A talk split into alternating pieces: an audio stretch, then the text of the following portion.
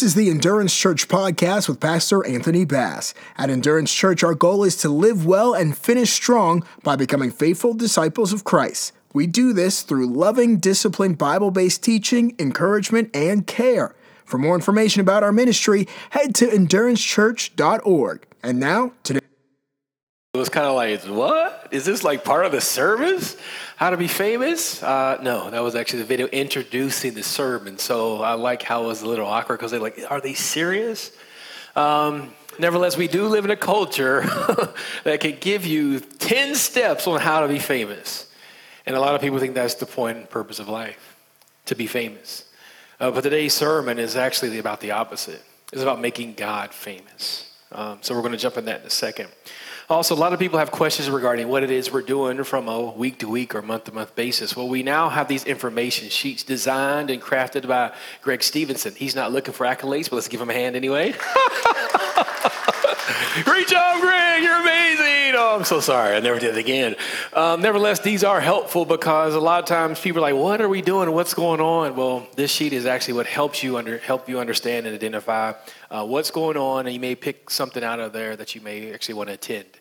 Uh, we're hoping to make a church that does church outside of Sunday because church churches that just survive based upon Sundays, we don't believe are churches.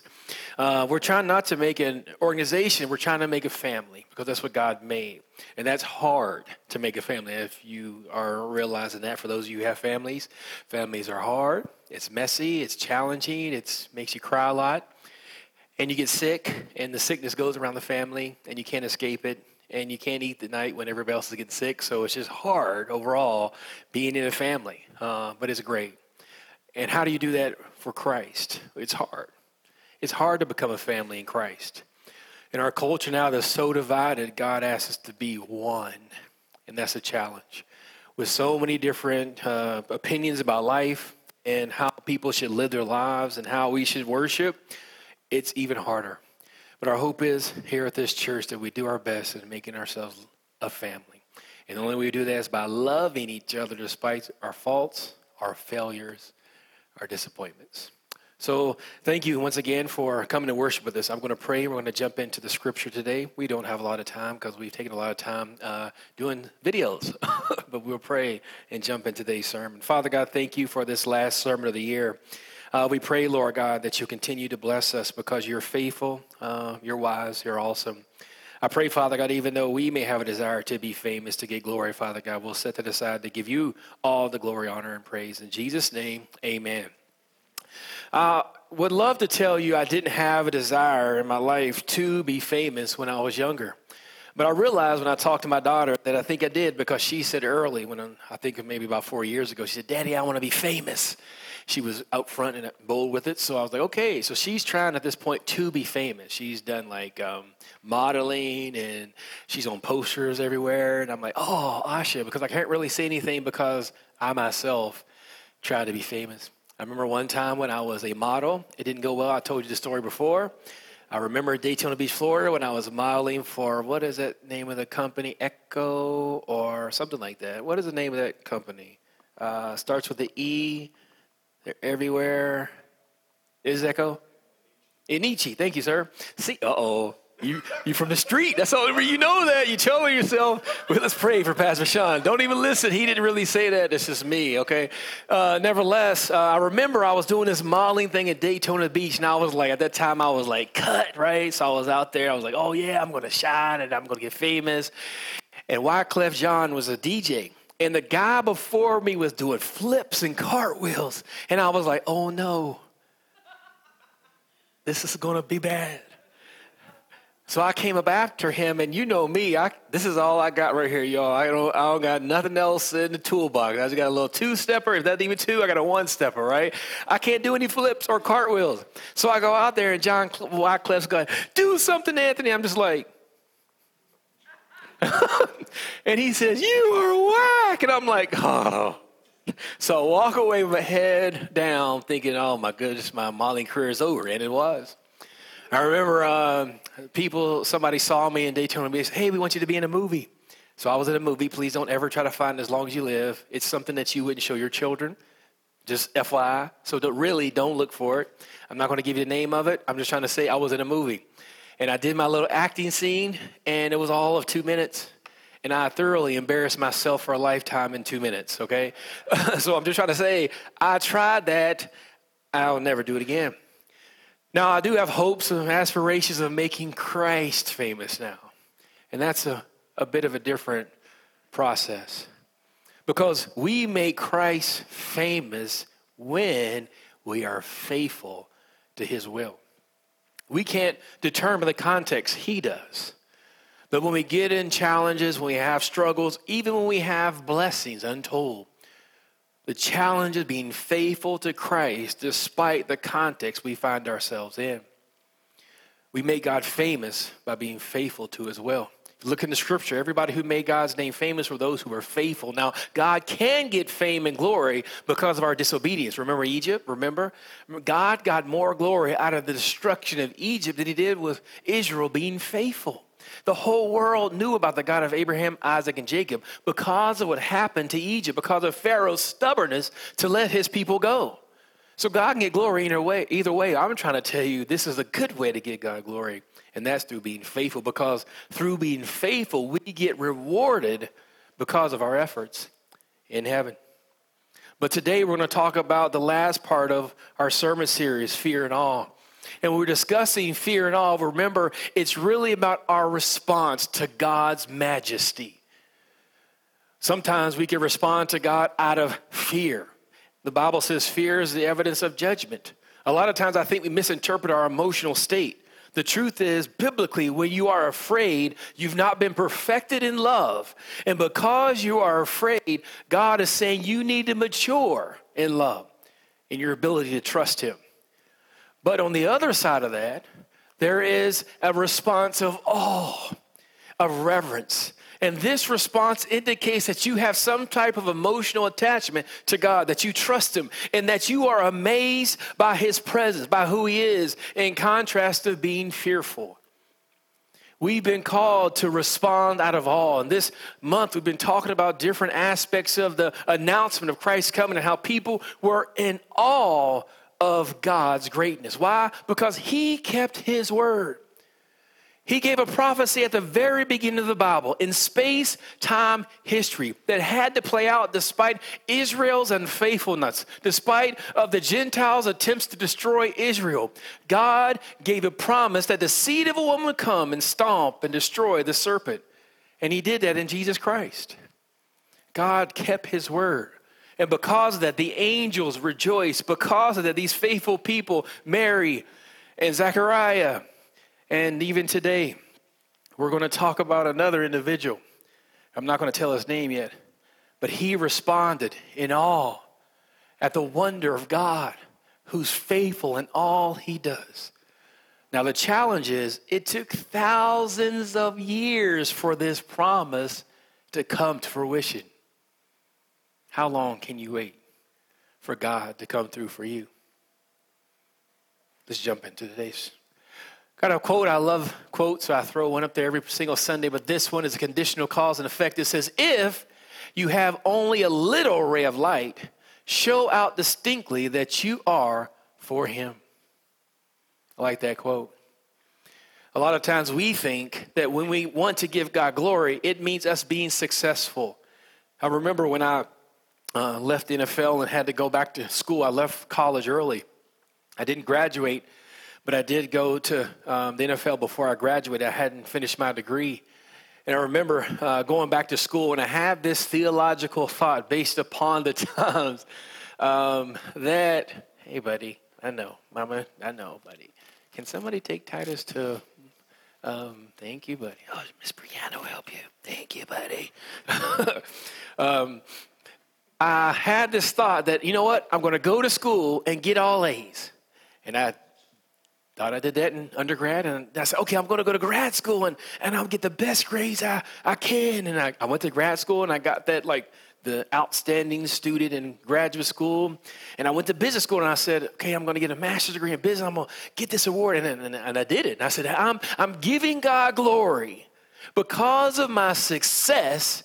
All the attention is going to me. It was going to me. Look how awesome Anthony is. He, you know, this is, I'm just being, I'm just real. He went from the NFL and now he's in the academy and he's balling. He's getting A's and people are like, wow, you are awesome. But, but God wasn't getting the glory. It was, it was my glory.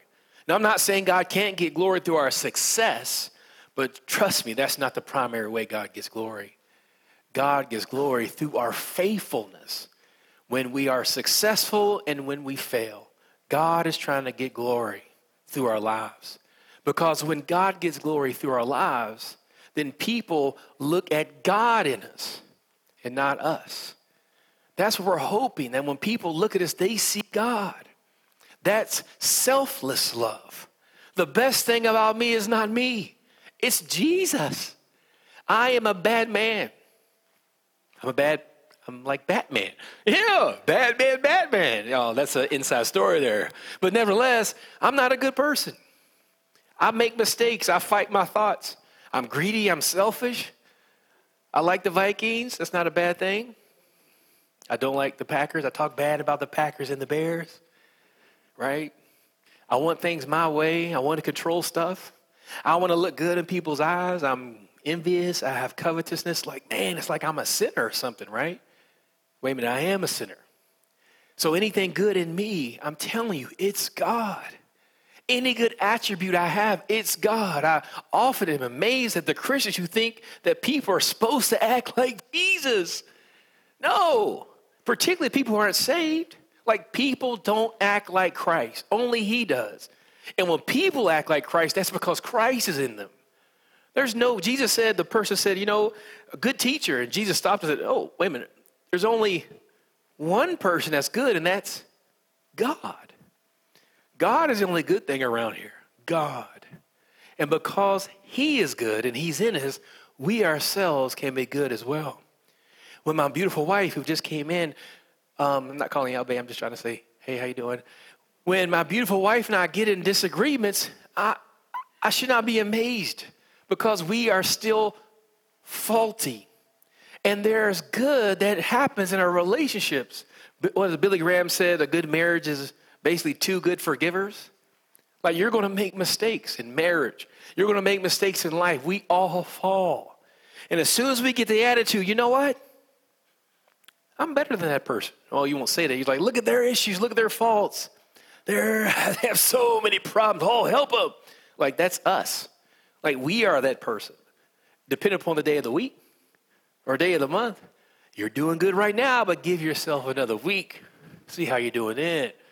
I'm not trying to excuse people's bad behavior. No, we're being conformed to the God, into God's image, so we're, we're becoming more like Christ. But the more we get closer to Jesus, the more we see our own faults. And we can't be critical. We learn to be humble because we all fall short. Got a couple, I got one, two lines, and then a couple points, and we're gone for the day. The man in the story is a man named Simeon. He's actually very famous, but the scriptures don't tell much about him. I actually cut out his name because that's the point the scripture's trying to make about this man of God. If you go back up two verses, it says this man was filled with the Holy Spirit. This, the, the scripture says the Holy Spirit was upon him. And the Holy Spirit talked to him. And the Holy Spirit led this man, Simeon. And he was in the temple every day waiting for the Messiah because this man had a word from God that before he died, he would see the Messiah. This is a man of God in every sense of the word. You go throughout all the scripture, you never see somebody in the Bible who had the Holy Spirit who wasn't doing great things for God. But despite how awesome this man Simeon is, we don't hear a lot about him. As a matter of fact, about 15, 16 lines in the Bible, and that's it. He says about maybe seven, eight, nine things, and he's done. Some scholars say this man Simeon was the son of Hillel and the father of Gamaliel. And these are what we would call Jewish scholars. Gamaliel was the guy who in Acts, he said, hey, let's not try to stop the disciples because if it's from God, nothing we do can stop what they're trying to accomplish. There was this guy who was acting in wisdom, who we perceive as somebody being anointed with God's Spirit. He had wisdom. We think this guy here was his dad. Hillel was one of the most famous and powerful rabbinical commentators ever. He actually has an entire school of thought that follows his philosophy on the scriptures and on God. And this guy, Simeon, was a guy who was devoted to God. And we have no idea what he did in his life. We don't know anything. Did he do miracles? We don't know. Did he do great things? We don't know. But the only thing we have in the text is this right here. It says, Now the Lord now, Lord, you are letting your servant depart in peace according to your word. For my eyes have seen your salvation. Now, this right here is what we know about him. There's a couple of other scriptures, but it's not even, it's almost redundant in a sense. It's reiterating this point right here. He's like, Lord, you're letting your servant depart in peace. I have shalom. Why? Because according to your word, the instrument of your word has come true. And now what? Explanation indicated with four My eyes have seen your salvation. He is in the temple, and Mary and Joseph are coming to the temple with Jesus to have him dedicated. The temple is packed, and this guy basically takes Jesus and proclaims this in front of everyone. This wasn't done in a corner. These words were heard by all those people around. And he didn't write this, somebody else wrote it, a man named Luke, who got these words from somebody else. These words were made public because he died. He died soon afterwards. But what he said was on the scale that everybody heard and remembered his words. And this is how he was remembered. You're like, God, why didn't you use this mighty man to take down nations? Why didn't you use him to do all these great miracles? Why wasn't that recorded? Because that wasn't the point. The point was this in this one moment, he was asked to be faithful. And his whole life coalesced on this very point. He was obedient now. So many times we think, hey, you know what? God has called us to do this, to take over nations, take over kingdoms. Yes, yes, yes. But God called us to be obedient. And that obedience may be one specific instance that's more important than all the rest. Here was his moment. Go take the baby, prophesy. Good job. Now, exit stage left. Game over. That's his life. One moment of obedience is all he's remembered for, and that's enough. That's enough. Got a couple points and we're done. You see, Jesus coming illuminates God's chosen people as distinct and unique from the rest of humanity. This is a guy who was powerful, who was intelligent, had great heritage, and he was asked to do one thing. He was faithful to God. He always went to the temple, he was there all the time waiting, seeking. And eventually he held the Messiah, and people heard and saw it. This guy was different than everybody else. And because of his uniqueness, God got the glory out of his life. Is God getting glory out of your life? Are you unique? Are you faithful? You see, Jesus coming is about your life too. And I mean that in the practical sense that our day to day actions should be affected, should be influenced by Jesus' coming. This guy had a promise that he would see Jesus come before he died. And that, as a result, influenced his life. His daily interactions were directed by God's word. This anointed man of God didn't go out and start ministry, didn't start churches. He just obeyed. He just sought after the Messiah. And his diligence and faithfulness was rewarded. Jesus is coming, which he's coming soon. Does anybody know that? He's coming soon. All the signs are there. But are we waiting for his coming?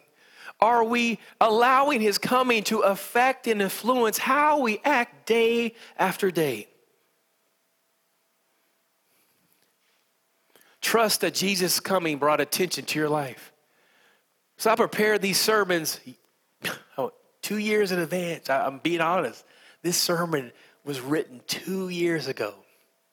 And today, I want you to know that trust that Jesus is coming is bringing attention to your life.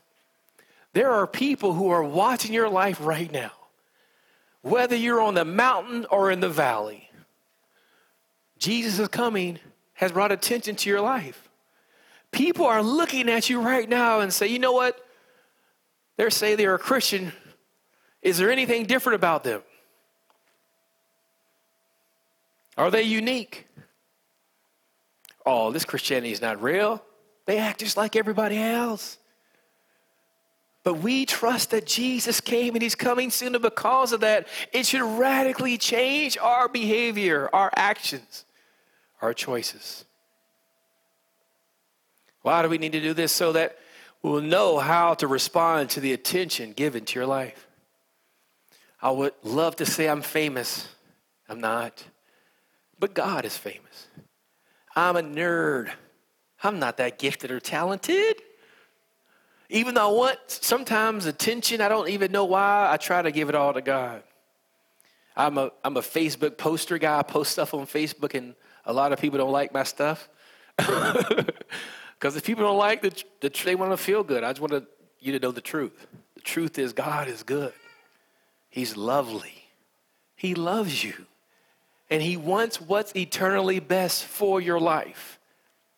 Will you give him the glory he deserves? Will you obey him? And in obeying him, people will watch and say, Whoa, what's, what's different about you? Why, did you do that? Why did you stay faithful to God when all these things happened to you? Why did you give up? Hey, I'd have said, forget that. I'm going to do what I want to do. The Bible says, the scripture to that attitude, to that cavalier attitude about God's will, it says, hey, let's eat, drink, because tomorrow we die. And God hates that attitude. God is good. We live in a universe that is opposed to that one seminal fact that God loves you. He's trying to tell you that every day. Your body is at war with that truth. Your mind is at war with that truth. Your relationships are at war with that truth. The stars sometimes are at war with that truth. But the truth is a truth nonetheless. God is ultimately good. Goodness itself comes from Him. We can't walk in the middle of the fence. We have to pick a side.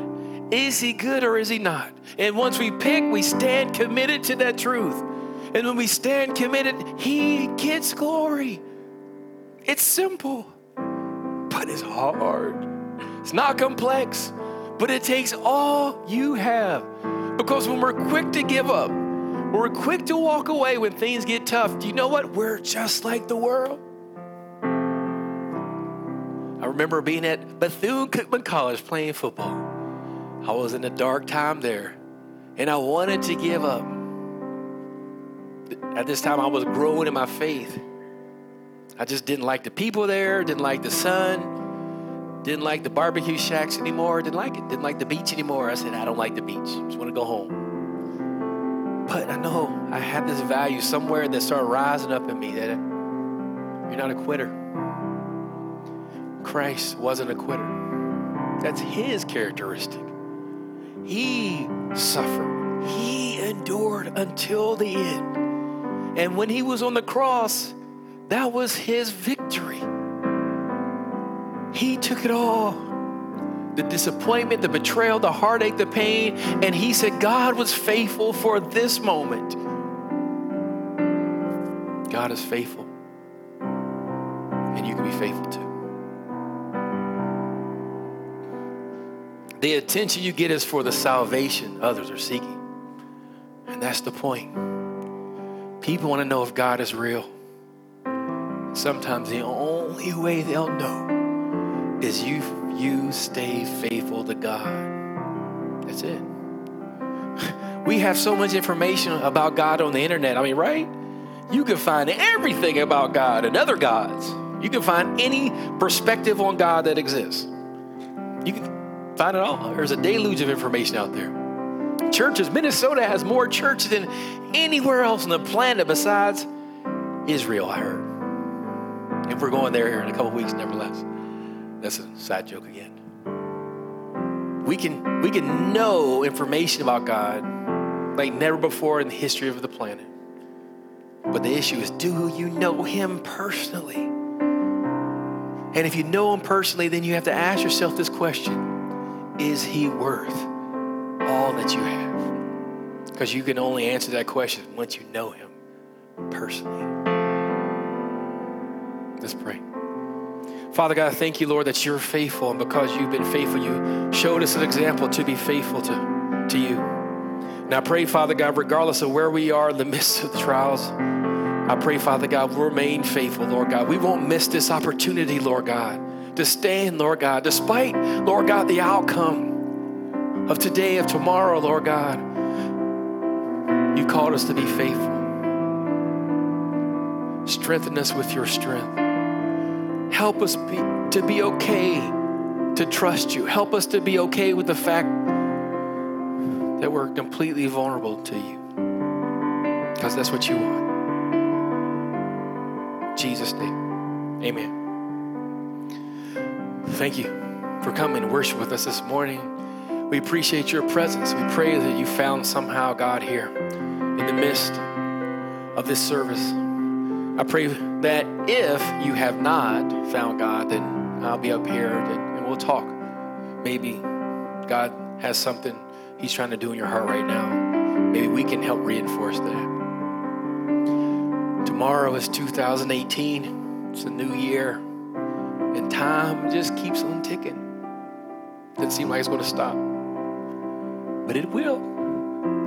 Bible says one day an angel's foot will touch the earth and time at that moment will stop. and we'll enter eternity. Our hope is that you're just prepared for that moment. Before you leave, hug two or three people, give handshakes to five, and give one person a giant, big blow kiss. Good job, you made it 2017.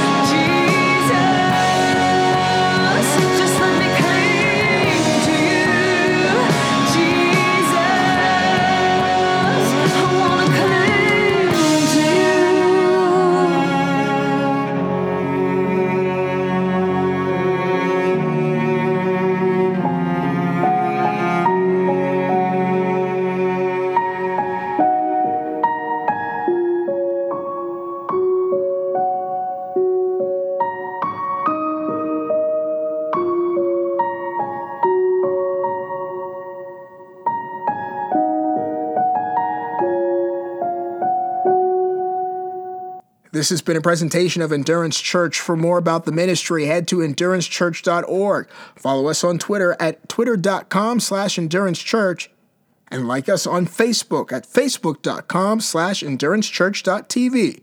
Remember to live well and finish strong.